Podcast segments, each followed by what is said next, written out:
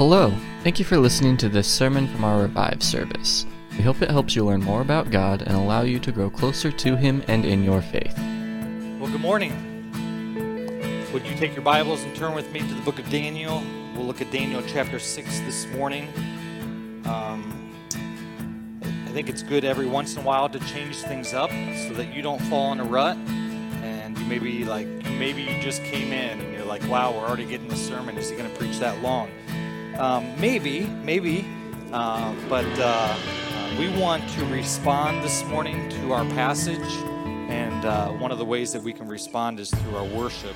And so um, set up this morning in our worship time together purposefully so that as we come to the text now um, and then and then view it and see it that then as we worship and sing together that it would strengthen our faith um, and we would respond to the word daniel chapter 6 our last easy chapter all right and uh, in a couple weeks we'll hit chapter 7 and uh, excited about that but daniel chapter 6 it's a chapter that most will hear early on inside of the church. If you came to church as a child, you probably heard this story, one of the first stories, along with Noah's Ark uh, and David and Goliath, comes Daniel and the lion's den.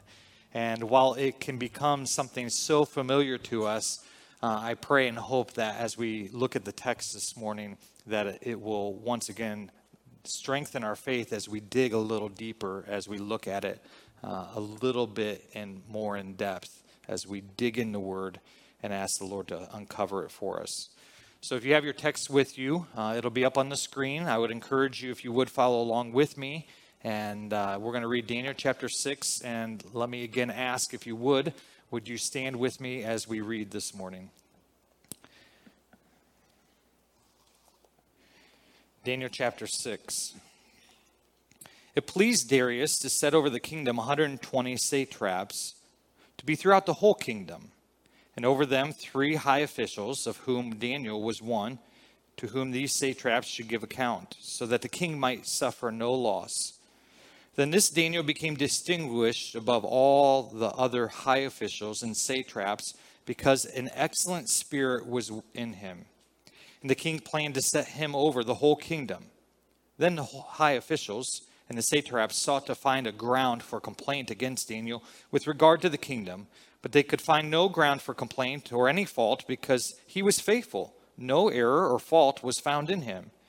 Then these men said, We shall not find any ground for complaint against this Daniel unless we find it in connection with the law of his God. Then these high officials and satraps came by agreement to the king and said to him, O King Darius, live forever all the high officials of the kingdom, the prefects and the satraps and the counselors and the governors, are agreed that the king should establish an ordinance and enforce an injunction that whoever makes petition to any god or man for 30 days, except to you, O king, shall be cast into the den of lions. Now, O king, establish the injunction and sign the document so that it cannot be changed according to the law of the Medes and the Persians, which cannot be revoked. Therefore, King Darius signed the document and injunction. When Daniel knew that the document had been signed, he went to his house uh, where he had windows in his upper chamber up open towards Jerusalem. He got down on his knees three times a day and prayed and gave thanks to his God and he had, as he had done previously. Then these men came by agreement and found Daniel making petition and plea before his God. Then they came near and said before the king concerning the injunction, O king, did you not sign an injunction that anyone who makes petition to any god or man within 30 days, except to you, O king, shall be cast into the den of lions? And the king answered and said, the thing stands fast, according to the law of the Medes and Persians, which cannot be revoked. Then they answered and said before the king, Daniel, who is one of the exiles from Judah, pays no attention to you, O king, or the injunction that you have signed, but makes his petition three times a day. Then the king, when he heard these words, was much distressed and set his mind to deliver Daniel. And he labored until the sun went down to rescue him. Then these men came by agreement to the king and said to the king, Know, O king, that it is the law of the Medes and the Persians that no injunction or ordinance that the king establishes can be changed. Then the king commanded. When Daniel was brought to the cast and cast into the den of lions, the king declared to Daniel, May your God, whom you serve continually, de- deliver you.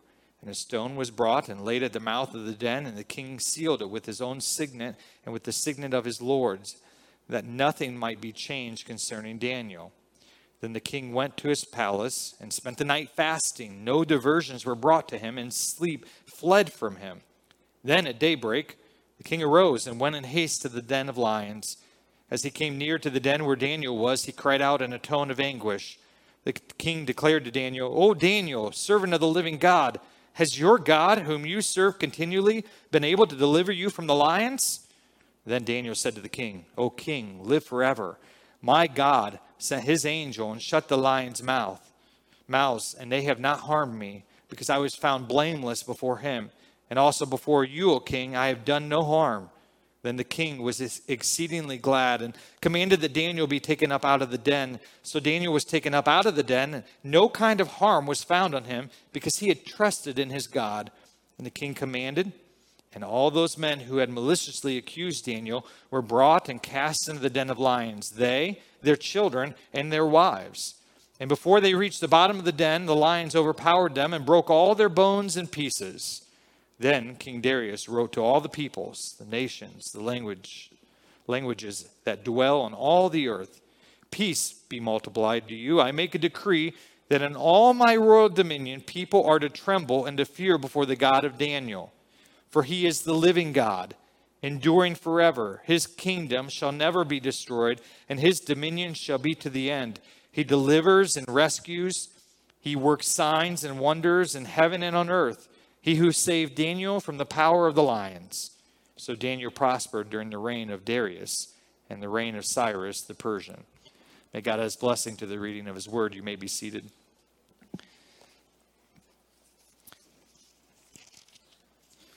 Isn't God's word awesome? It's cool, right? I think this is a great thing to be able to open up the Word of God and just read it. Sometimes I feel like I just read it and I can just sit down and uh, you just listen.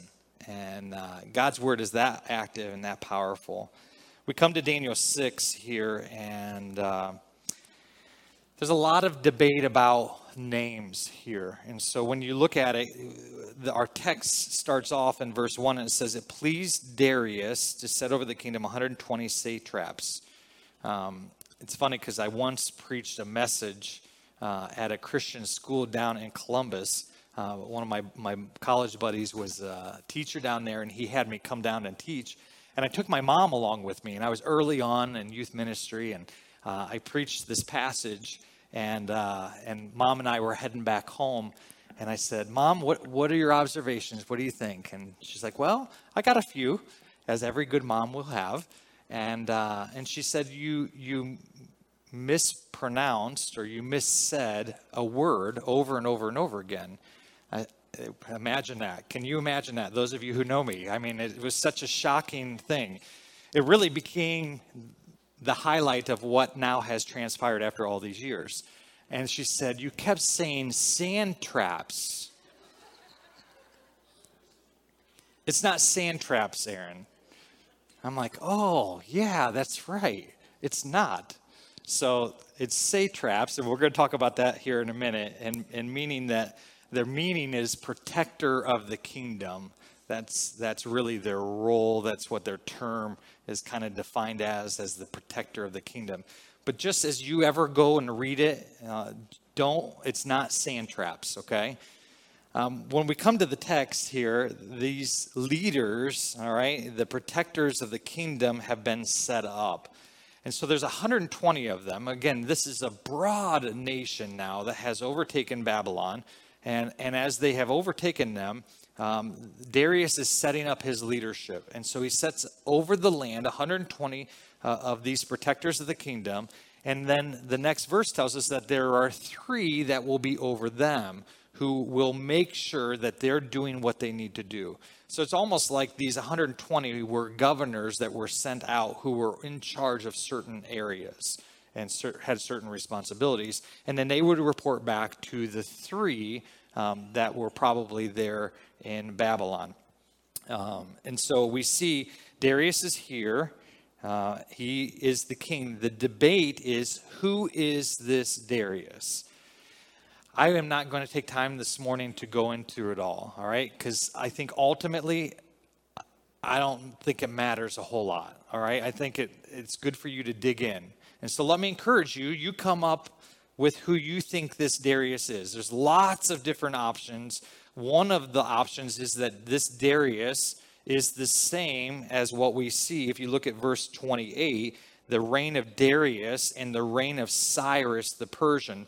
There are some who believe that Darius and Cyrus are the same person.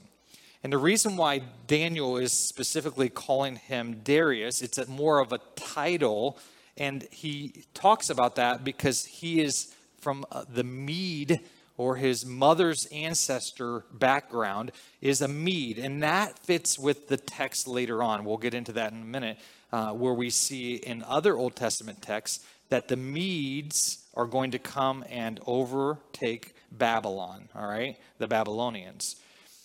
There's another thought that these are two individual, unique men, and they are ruling together, all right? Again, I'll let you wrestle through it.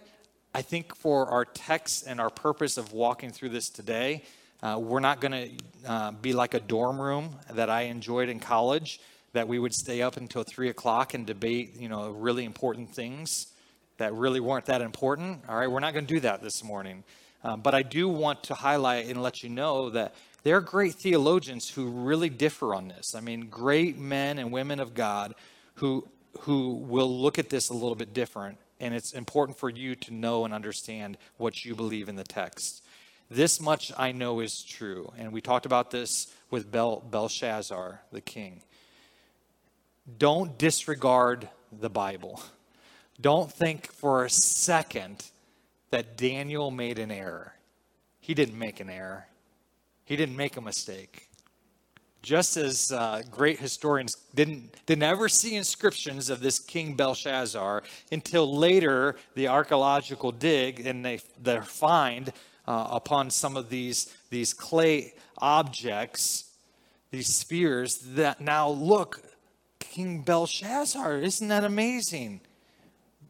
Don't disregard the text. Don't ever believe that, that this text has error in it. It doesn't.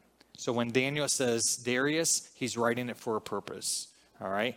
Could it be the same man? Maybe it is. Uh, maybe it isn't. You wrestle with that. We're going to treat him as a unique individual, mainly because of what we're going to look at in chapters to come. Okay? That's where I stand. You, you wrestle with it yourself. Mainly because as we walk through the next few chapters, Daniel is going to use each name differently as he starts each chapter. Let's continue to walk through this. So, King Darius, he's there, all right? Um, and the purpose of this leadership is, is at the end of verse 2, it says, so that the king might suffer no loss. For, so, the purpose of these leaders was to be overseers so that the king would continue to succeed. Remember, I talked a little bit last week about the, the paranoia that goes on with those who are ruling over the nation. And as you think about this, word probably had gotten around, all right, to the Medes and to the Persians about what took place in, among the Babylonians. And one brother killing another brother and all this inner fighting and inner killing. The leader needed to make sure somebody had his back. And as we walk through this text, Verse 3 says, Then this Daniel became distinguished above all the other high officials and the satraps because an excellent spirit was in him, and the king planned to set him over the whole kingdom. So while there was three, and then there there's 120, actually what our text tells us is that the king is planning to elevate Daniel, that he would oversee the other two and everyone else because he had an excellent spirit amongst them. Now, how do you define that excellent spirit? Daniel doesn't tell us what that looks like exactly, but we will see from our text, and we see from actually the whole book a little bit about this spirit that is amongst Daniel. We're going to talk about that at the very end today. but there was something different about Daniel. The king even saw it, and he knew he could trust Daniel. And so, in light of that, what takes place? So, even though the king trusted him, jealousy arises, right?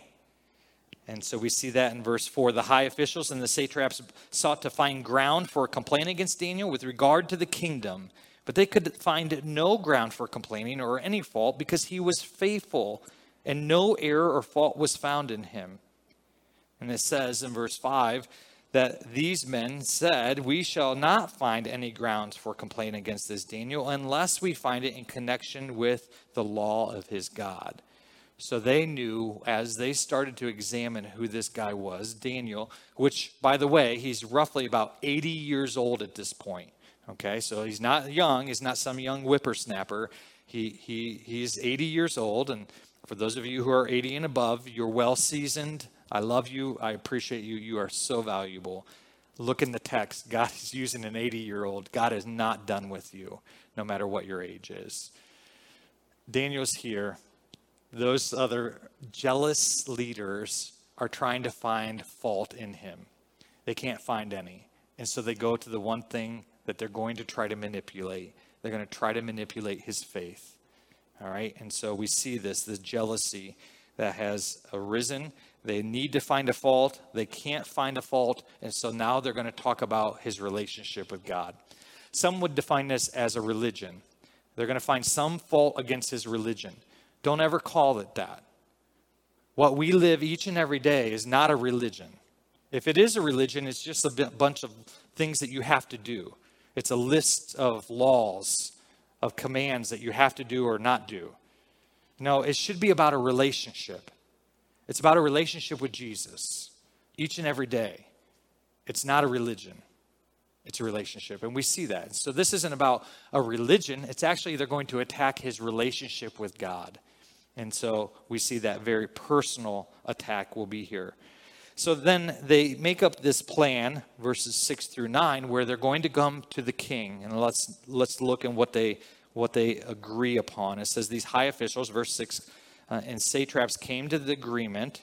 All right, this is a group of people uh, came coming together. All right, they come together of one mind to the king and say, O King Darius, live forever. All the high officials of the kingdom, the prefects and the satraps and the counselors and the governors, are agreed that the king should establish an ordinance. Let me just pause there for a second. What's interesting is jealousy always causes us to exaggerate. All right? If you think about that for a second, uh, that's what takes place. Now, they're starting this conversation with the king and just saying, hey, king, we just want to let you know that everybody, all your leaders, have all come to an agreement.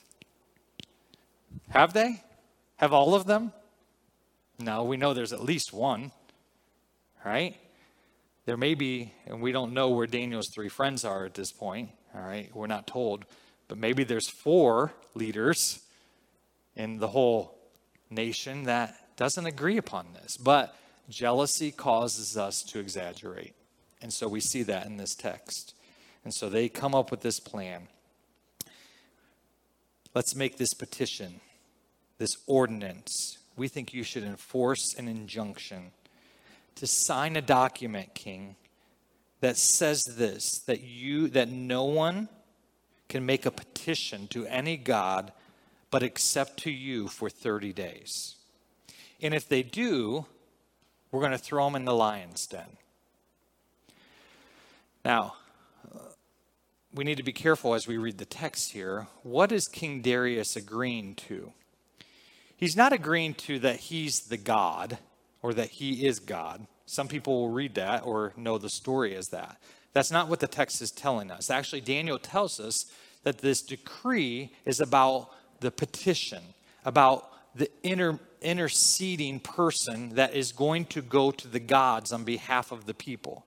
So the people were supposed to make their petitions to King Darius, and then he would spread to the gods their request for 30 days.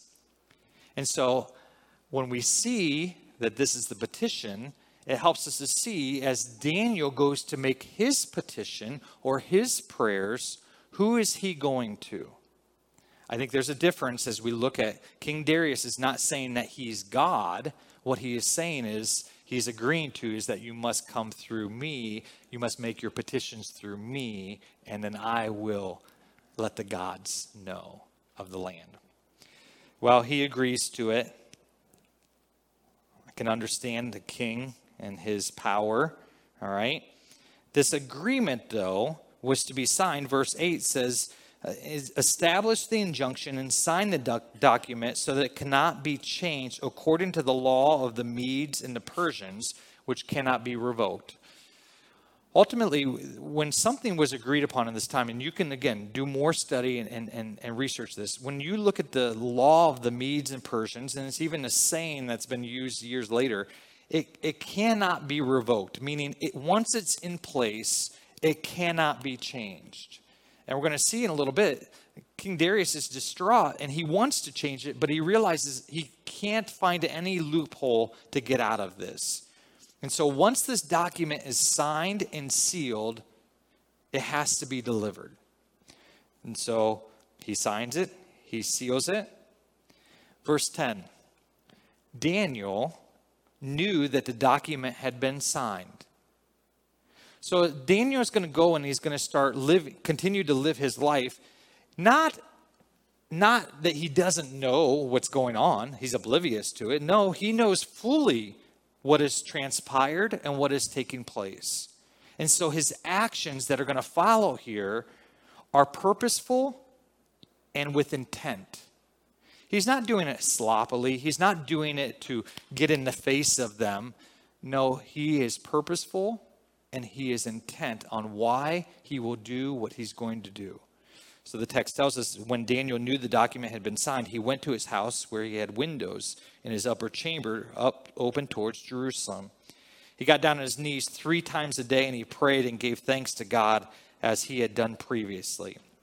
Don't get hung up on the three times. Don't get hung up facing Jerusalem while, while you can do some study and, and, and come to some understanding there of why those times and why that direction is, is important. Solomon talks about the Jerusalem aspect and facing it. Uh, so you can do some research there. The three times a day, um, we see countless times throughout the text of the Bible. Don't get hung up on that. What Daniel is trying to help us to see here is that he was, again, intentional and he was purposeful that his faith was going to continue. He wasn't going to change the way that he was living his life. As he continues, he is in this upper chamber. Oftentimes, this is the, the roof of a house that is surrounded by lattice. And so you would be able to see through this. You can even see some of those uh, same homes there today in the Middle East. And so, as Daniel uh, goes to the top of his house, the upper chamber, and he goes and he prays, what does he pray? Verse 10 tells us he got down on his knees three times and he prayed and he gave thanks before his God as he had done previously. Again, this isn't something new.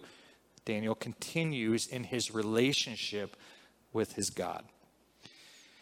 As he continues, verse 12, then they came near and said before the king concerning the injunction. Well, verse 11, um, then they then these men came by agreement and found Daniel making petition and plea before his God.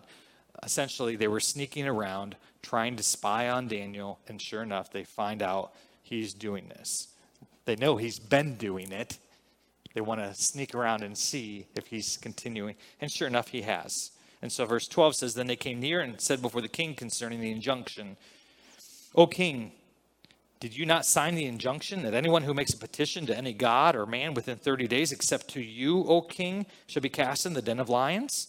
And the king answered and said, The thing stands fast, according to the law of the Medes and Persians, which cannot be revoked. Then they answered and said before him, Daniel, one of the exiles from Judah pays no attention to you, O king, or to the injunction you have signed, but makes his petition three times a day.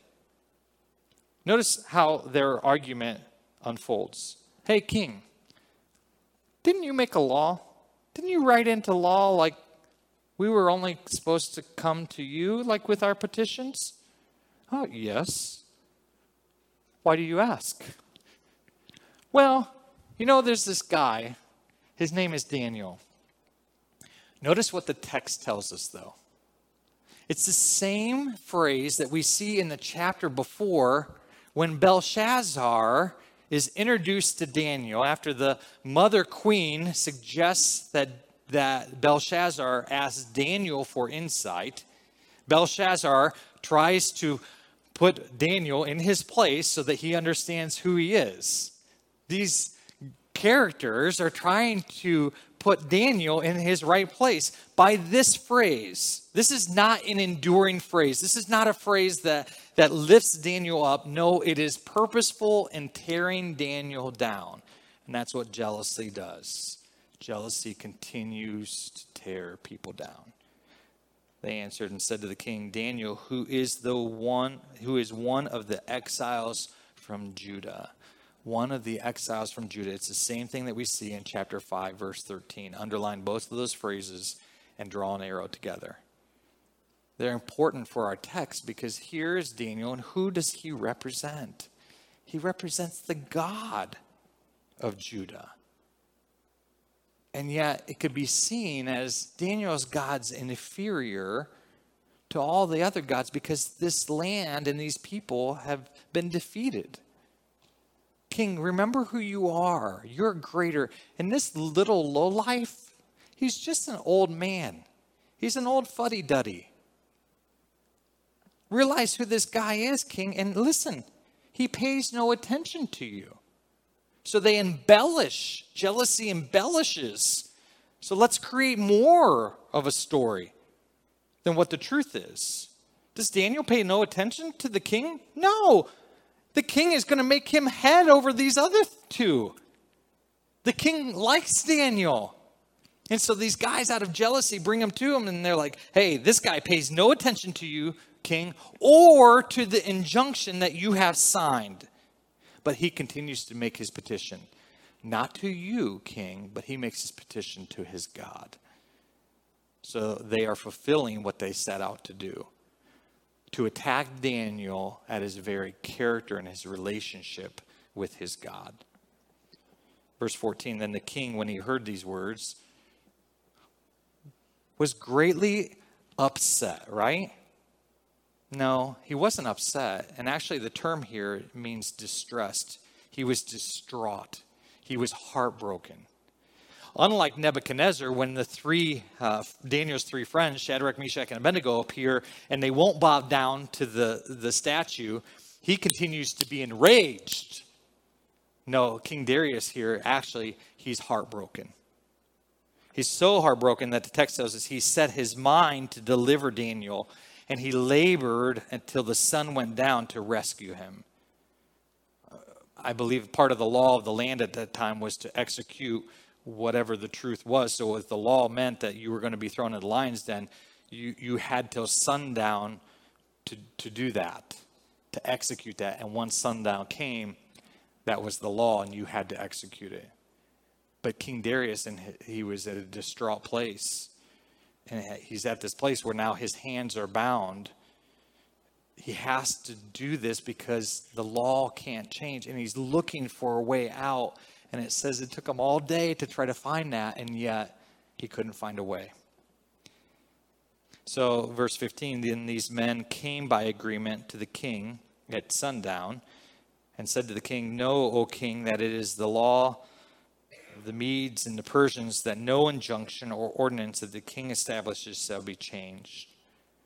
Hey, king, we just want to remind you that this is the law and you have to fulfill it. And so the king commanded, and Daniel was brought and cast in the den of lions. The king declared to Daniel, his declare was one of hope. He says, May, may your God, whom you serve continually, deliver you. And a stone was brought and laid on the mouth of, de- of the den, and the king sealed it with his own signet, with the signet of his lords, that nothing might be changed concerning Daniel pretty cool about this when I read a little bit more. Um, a custom at this time is when they would seal a rock over an opening, um, they would take the rock and seal it, and then they would put a chain uh, in that opening, and then they would use clay and patch over that. And then when they were ready to unseal it, they would rip the chain off, which would take the rock or the clay that had hardened, and they would know if somebody had broken that seal or not. So they take the chain, they put the clay on it. He stamps it with his rings along with his other leaders to say, listen, nobody better mess with this. And so it's not like somebody's coming in. It reminds me of a story in the New Testament. You know that story? It's where Jesus, the Son of God, was laid into a tomb, and that tomb was sealed so that nobody would mess with him. Pretty cool how God works, isn't it?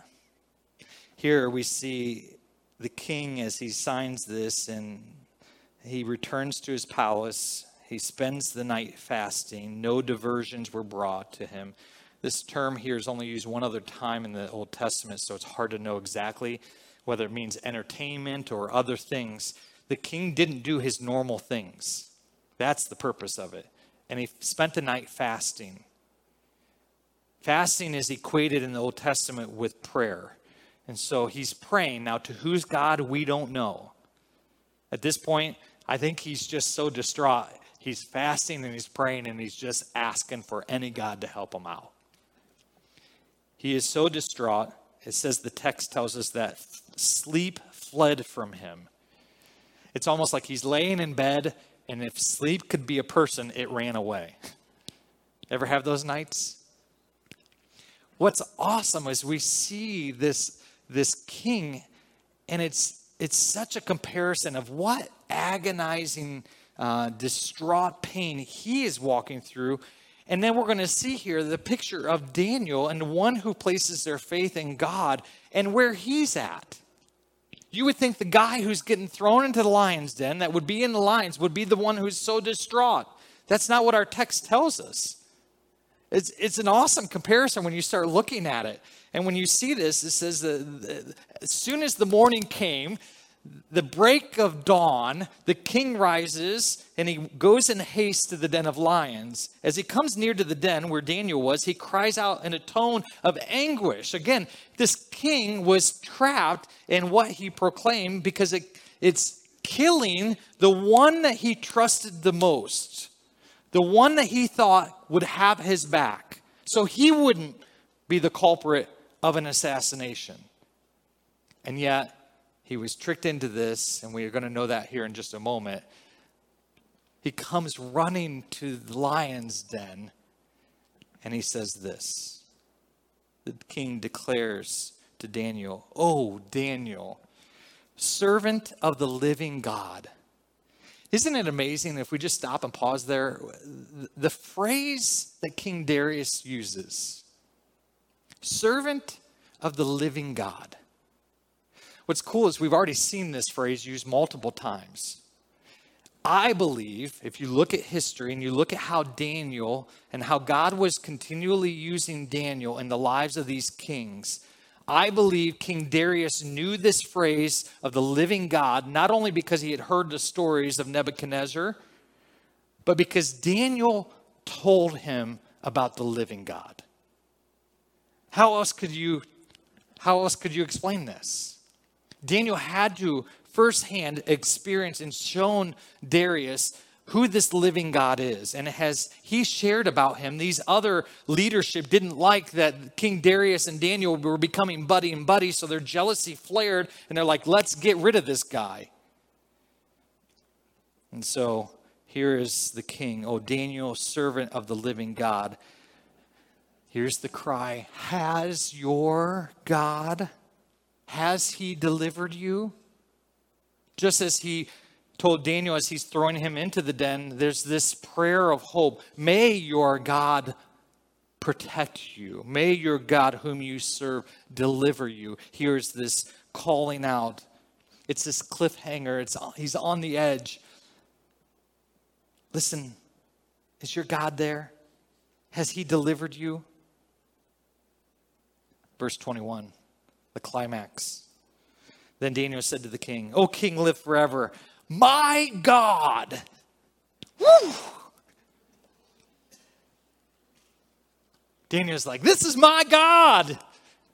My God sent his angel and shut the lion's mouth, and they have not harmed me because I was found blameless before him and also before you, O king. I have done no harm. King, I didn't do you wrong. And my God is witness and testimony of that. I love this. What a picture that was. Shadrach, Meshach, and Abednego, I believe, got to spend some time in the furnace with Jesus. Really, really cool. That's why the king, I believe, had to pull them out. All right? They were okay being in there, which would be awesome with me too. Here, Daniel gives testimony that there's an angel. God sends an angel to close the lion's mouths and to keep them from harming him. So it's not like they're clawing and pawing at him. But what's cool is I'm wondering, like, did the angel stay there and have a conversation all night with Daniel? That would have been pretty cool. I don't know if that happened or not. Text doesn't tell us. I don't want to embellish it. But isn't it pretty cool when we look at these four characters in this book? How God's presence became so real to them as they walked by faith. Don't think for a minute that God's presence can't be real in your life. Now, Jesus may not show up at your doorstep. He may not send an angel to sit with you at night. But that should not lessen the fact that the Spirit of the living God is living inside of those who follow and trust Jesus. Isn't that awesome? So, verse 23 then the king was exceedingly glad. I love this phrase. It's almost like he was happy. No, he wasn't happy. He was really happy. Exceedingly glad. He wasn't just glad, he was exceedingly. It was he was overwhelmed Talk like me. Make up words. It was like the bestest in the world. He was exceedingly glad, and he commanded that Daniel be taken up out of the den. So Daniel was taken up out of the den, and no kind of harm was found on him. Just as his three friends, there was nothing that they could find. Didn't even smell like smoke. There couldn't be found anything there wasn't even a, a, fabric on, on his garment that was like maybe just snagged on the uh, just a claw of the lion, you know, like you do with your little kitties. It sometimes can do that. I don't have a kitty. I'll give you my opinion on cats another day, but please, I hope hope you know I love you. he takes Daniel out. The king takes Daniel out. No harm is found. Why? Because he had trusted in his God. Verse 24 And the king commanded, and those who had maliciously accused Daniel were brought and cast into the lion's den. The king saw these men for who they really were. Jealousy will always catch up to you, and you will be seen for who you really are. Don't let jealousy rule your life. I just want to let you know jealousy wasn't even, wasn't even in my notes. All right? God just brought that. So if you're wrestling with that this morning, maybe that's for you. Just be encouraged. God sees you, He knows you, He's taking care of you. Don't be jealous about somebody else. So these men were thrown in, thrown back into the den of lions. It says the text says they, their children, and their wives some people, uh, and I think this is cruel too. Don't get me wrong. Like, yeah, this is painful, throwing women and children into a den of lions. Why, for chance, would King Darius be doing this? Well, again, remember the time. Remember what's going on. All right? The king has to watch his back because at every turn, somebody's trying to take his spot. Somebody's trying to rule in his place. And so one of these leaders, one of their sons, could rise up later and say, Hey, king, you did this to my dad. And he wants to squelch that. And he's taking care of it. So these families, and I don't think it's all of the leadership here, as they uh, embellished, remember they embellished earlier, hey, we're all in agreement here. No, it was the plan probably of these two other men with maybe a few other satraps them and their families are all thrown in. See, jealousy does have its effect on others close around us, too. So they're thrown in, and awesome how Daniel describes this. Before they reached the bottom of the den, the lions overpowered them and broke all of their bones in pieces. It was it wasn't like these uh, lions had some deficiency in them, and that's why they didn't eat Daniel. Okay, it wasn't like they were like, oh, they weren't hungry that day. Wait till they throw these guys in. Oh, no, it's the same day. All right, and so it was truly a wonder and a sign that King Darius is going to talk about here in just a moment. So verse 25, King Darius writes to his whole the whole nation and he wants to proclaim to them what has transpired. So all the people, all the nations, all the languages that dwell on the earth, he wants them to hear. He says, Peace be multiplied to you. Verse 26 I make a decree that in my royal dominion people are to tremble and to fear before the God of Daniel. Let me pause just for one moment in our text today, we never see Daniel's Babylonian name. He's always referred with one name Daniel. It's the only chapter in these first six chapters where it's that's the case. Interesting. All right? The God who saves, the God who provides. Here is Daniel fear before the God of Daniel, for he is the living God. We see that phrase again. Enduring forever, and his kingdom shall never be destroyed, and his dominion shall be to the end.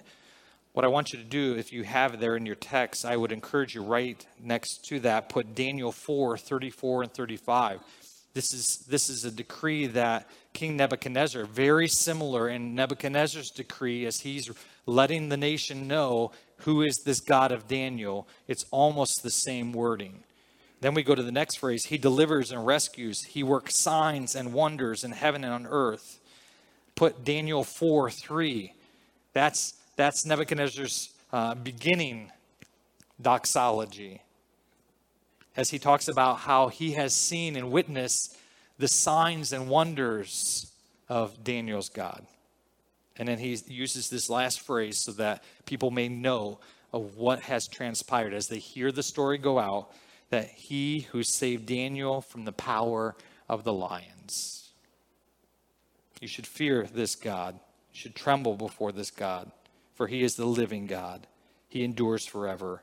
And it's about his kingdom, meaning he is over even King Darius, even Cyrus, the king there is one who rules over them. This would have been important not only for what is those who would have gotten this letter, but that's critical important for the Jewish nation as they are hearing this and reading this as being proclaimed that they would once again be reminded that God is in charge of all nations.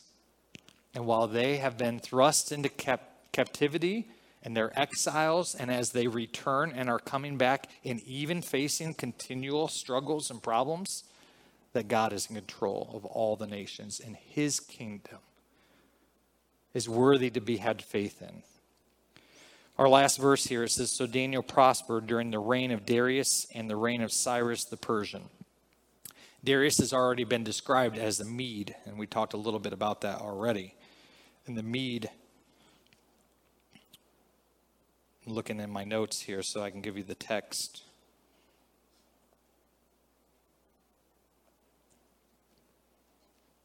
Jeremiah 51, verse 11 and verse 28, and Isaiah 13, verse 17. The reason why I give you those texts is because Darius the Mede was to receive the kingdom. All right? He received this kingdom. It's in a, a passive in chapter 5, verse 31. We see that. It's a passive because it's the God who is the living God, whose kingdom will forever reign, is the one who gives uh, King Darius the kingdom. And it's important that it's the Medes because, why? Because the scriptures have already foretold what's coming. So, why is Isaiah 13, 17 and Jeremiah 51, 11 and verse 28 important? Because God said it was going to be this way. And sure enough, you know what happened? It became that way.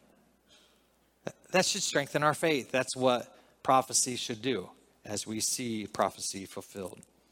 So God had delivered Daniel, and as Daniel prospered during the reign of Darius, and the reign of Cyrus, that can be described in one of two ways. Either Daniel is already talking about, hey, I've already talked about uh, Darius, and so I'm going to mention Cyrus too, or maybe it's the same and combining them. And the way the wording goes, it would not, it would fit easily with the way Daniel has been writing. And so bringing them together to be one person is not out of line here. Again, you spend the time, you debate it, you think through it, you study it. Three questions for us today. All right, number one, how's my spirit? How's my spirit? Daniel's spirit was excellent. All right, he was one, and it would be summed up in this word he was one who lived in integrity. He had a life of integrity. That word integrity, when I looked up in Webster's like 1828 edition, it, it means wholeness or a complete. It's something that our world desperately needs to see. Not that we are perfect people. We never get a record of Daniel's wrongs, of his sin.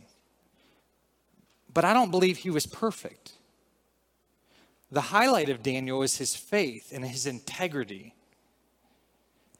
He knew he needed God. That's why he continually came to God. When we live our lives, we're looking and need to pursue this completeness, not so that we fill a, a, bunch of rules or laws or things that we do to make ourselves better. No, we live a life of integrity because it shows what our spirit is all about. It shows where our faith is, it shows what is truth. Daniel lived a life of truth, and it was shown to all. And King Darius saw that. There was something different about him. Has everybody, anybody ever said that about you? There's something different about you. Now, people have said that about me in some different ways, but I am different. I know that. That's a good thing. We're all different, but there's something special. What is it?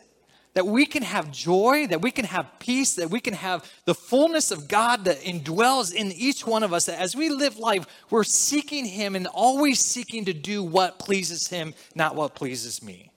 That's the kind of spirit that needs to be in us. And I think it's summed up in integrity. How do you use your time? When you're working, are you working? Are you playing games? You taking stuff from the office? Are you thief? You steal? When you're given extra change as you're checking out, do you seek to make it right or are you just going to keep it? Their mistake. A life of integrity says, I want to do what's right every time. And sometimes we get it wrong. And that's where the grace of God comes. But we shouldn't seek to do what's wrong for our own benefit, knowing that the grace of God is there as a backup. A life of integrity means that I'm looking to do what's right every time. Not so that I can earn my way to heaven. No. We can't earn our way to heaven. It's only through the blood of Jesus Christ. It's only acknowledging that his death, burial, and resurrection is sufficient for me to have salvation. That, that what took place upon the cross, Jesus' death, his burial, and his resurrection allowed me to be bought, to be purchased from the slave market that I was stuck in and that I was unable to get out of. It's not about what I can do. Integrity says, I owe my life to God because of what Jesus did. He's the best. And I know He wants the best for my life. So, what kind of spirit do you have? How's your spirit? Is it one of excellence, like Daniel's? Number two, what do my convictions and commitment look like? What do my convictions and my commitment look like? Daniel was not ashamed, nor would he compromise. Now, let me be very careful here. We see in the text where Daniel was not willing to compromise. And ultimately, it came down to not certain things of society. No, Daniel was not going to compromise coming and spending time with his Lord. That was his line very clear. Just as Shadrach, Meshach said, We will not bow down and we are not going to worship this, this false God, this idol here. Ultimately, as we walk through this life here on this earth, if something compromises our walk with Jesus, we have failed. We have failed in our commitment. I am not going to stand here and tell you all the different things that you should or should not do. That comes through reading and studying the Word of God and through walking with Jesus, surrounding yourself with good and godly counsel that isn't going to make it about legalism, nor is it going to make it about freedom to do whatever you want to do. No, you need to get your conviction and your commitment from the Word of God. Can I hear an amen? Do you agree with that? Don't make the text say something it doesn't say. Read it, study it, follow it. The world is turning more and more secular all around us. We have to take a stand. You and me, as we seek to live a life of integrity, there may be times where we say, I can't do that, or I won't do that, or I have to continue to do this. What's your convictions and commitments say about you? Number three, where's my trust? This is the, the, the polar opposites, right? Darius just struggling, wrestling, anguish, can't even sleep. Daniel, totally at peace. This guy, man, he's hanging out with the angel. Where's your trust? I love the context of Romans 8:28. Romans 8:28, I believe, is misused greatly, by the way. Um, but I do believe it's an important and, and, and critical verse for us as followers of Jesus Christ, for those who seek Him and seek to obey Him. As we look at that, the context is in our weakness, we plead for God's help. In our weakness, in our struggling, in those times where our convictions and, and, and, and our, our commitments, when, they, when we when they come head to head and we're faced with oppositions in times of trials and hardships that in face of even those weaknesses that our god says all things work together for good to those who love him to those who are committed according to his purpose not mine not yours so when we trust God. Part of that trust is living and obeying Him and, and meeting with Him and being with Him. But part of that trust is where we just say, Lord, I need your help. Will you show up? Will you help me to see that this is good? And even when we can't see that it is good, that we would still proclaim and say, God, I know it's good because you tell it to me. And because I'm trying to trust you more and more every day. Daniel, roughly at the age of 80, He's experienced a lot, gone through a lot, and we see his trust in God is real. It's not just something that's said. It's not just lip service. It's not just showing up for service on a Sunday morning. No, Daniel's faith is real and he truly trusts God with his life. What about you? Where's your trust? Would you pray with me? Lord, thank you for your goodness. Thank you for your word. Thank you for the opportunity to open it this morning, Lord, to dig in and just realize, wow, this is a well known story, Lord. Daniel in the lion's den, how you provided, how you how you overcame these lions, how Daniel was saved. Lord, truth is there for us. And I pray that you would help us to live it out. Lord, as we walk through life, that we would have the faith and the strength to trust you, to walk obediently with you, to make you a priority of our faith. And that as we place you priority, we would continue to, to live by the convictions and the commitment to your truth. Help us to do that, Lord. We can't do that on our own. We need your spirit to continue to guide us and to lead us. And so, Lord, as we sing in response to your word, may you be glorified as we proclaim what kind of God you are and how awesome you show up, not only in Daniel's life, but in our lives as well. May you be glorified. May you be praised. May you be adored as we sing to you this morning. It's in Jesus' name we pray. Amen.